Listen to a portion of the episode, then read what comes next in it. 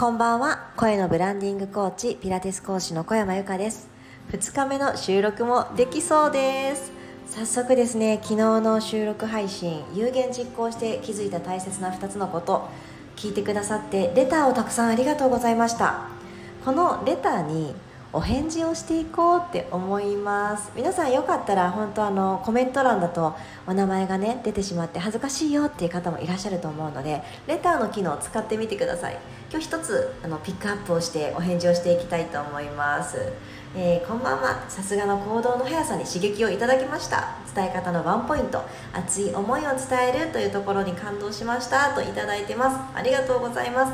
ちょうどあの来年度とある目標に向かって、えー、自分の行動を見つめ直していたところですというふうに頂いていましてここです。当たって砕けろ精神理解していましたが一歩が踏み出せない自分がいました。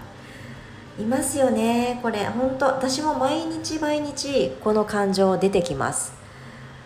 やってみたらいいじゃんってね思うんですけど迷ってしまう。その一歩が出ない。今じゃなくてもいいかなとかまた明日でもいいかなって思ってしまうこと私にもあります。で失敗しても行動しなければ失敗かどうかもわからないからまた動きたいと思いますとレターをありがとうございます。これを読ませていただいて私もこの当たって砕けの精神理解してるけど一歩が踏み出せないっていうシーンの自分について感じたことがあったので今日はその話をしていきたいと思います。ちょうどですね私は今夜のオンラインレッスンが終わったばかりなんですけれどもそこでもねあのご質問をいただいて、えー、ゆかさんどうやって勉強していますか？っていうご質問もちょうどいただいたのでこの当たって砕けろ精神のところと重なるなと思ったことがあるのでそこを今日はシェアしたいと思います。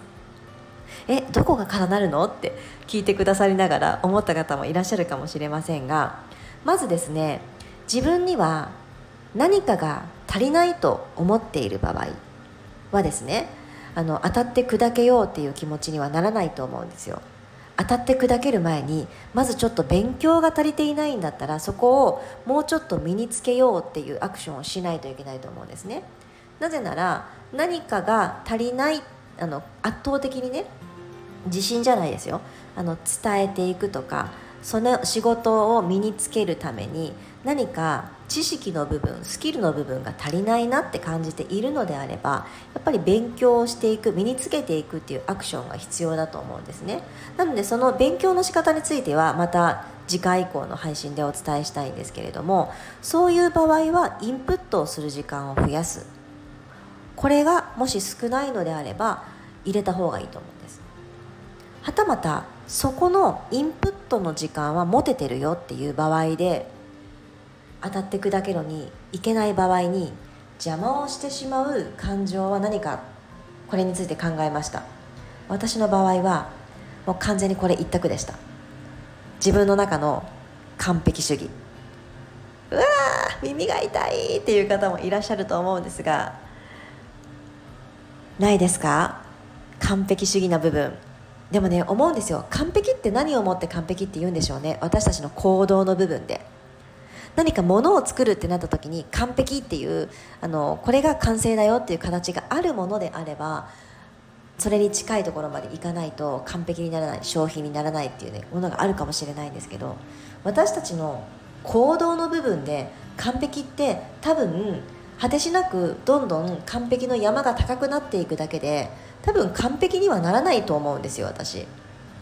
で目標を持って進んでいくことはとても大事だと思うんだけれどもその理想が高すぎてその理想をその最初の一歩でクリアしようってしないこと。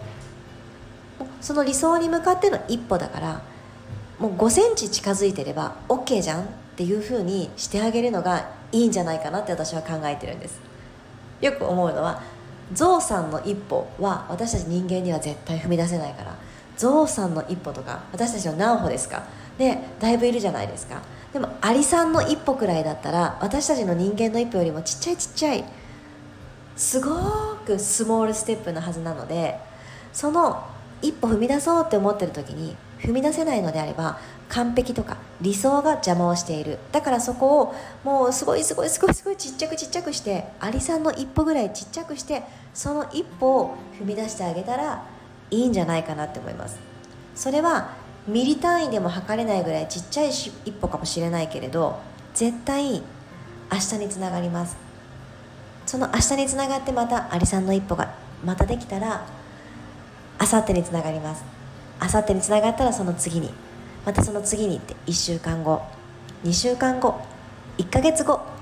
3ヶ月後。っていうふうにどんどんつながっていくのでぜひやってみてください。やってほしいことはどっちのタイプかな。インプットが足りないバージョンの一歩踏み出せないパターンかな。それとも理想が高すぎて高すぎて一歩踏み出すのを怖がっているのかな。あなたはどっちでしたか？よかったらまたレターで教えてください。ではではまた夜眠る前のながら劇にしていただけてたら嬉しいです。明日こそは6時5分にお会いしましょう。今日は寝坊してごめんなさい。おやすみなさい。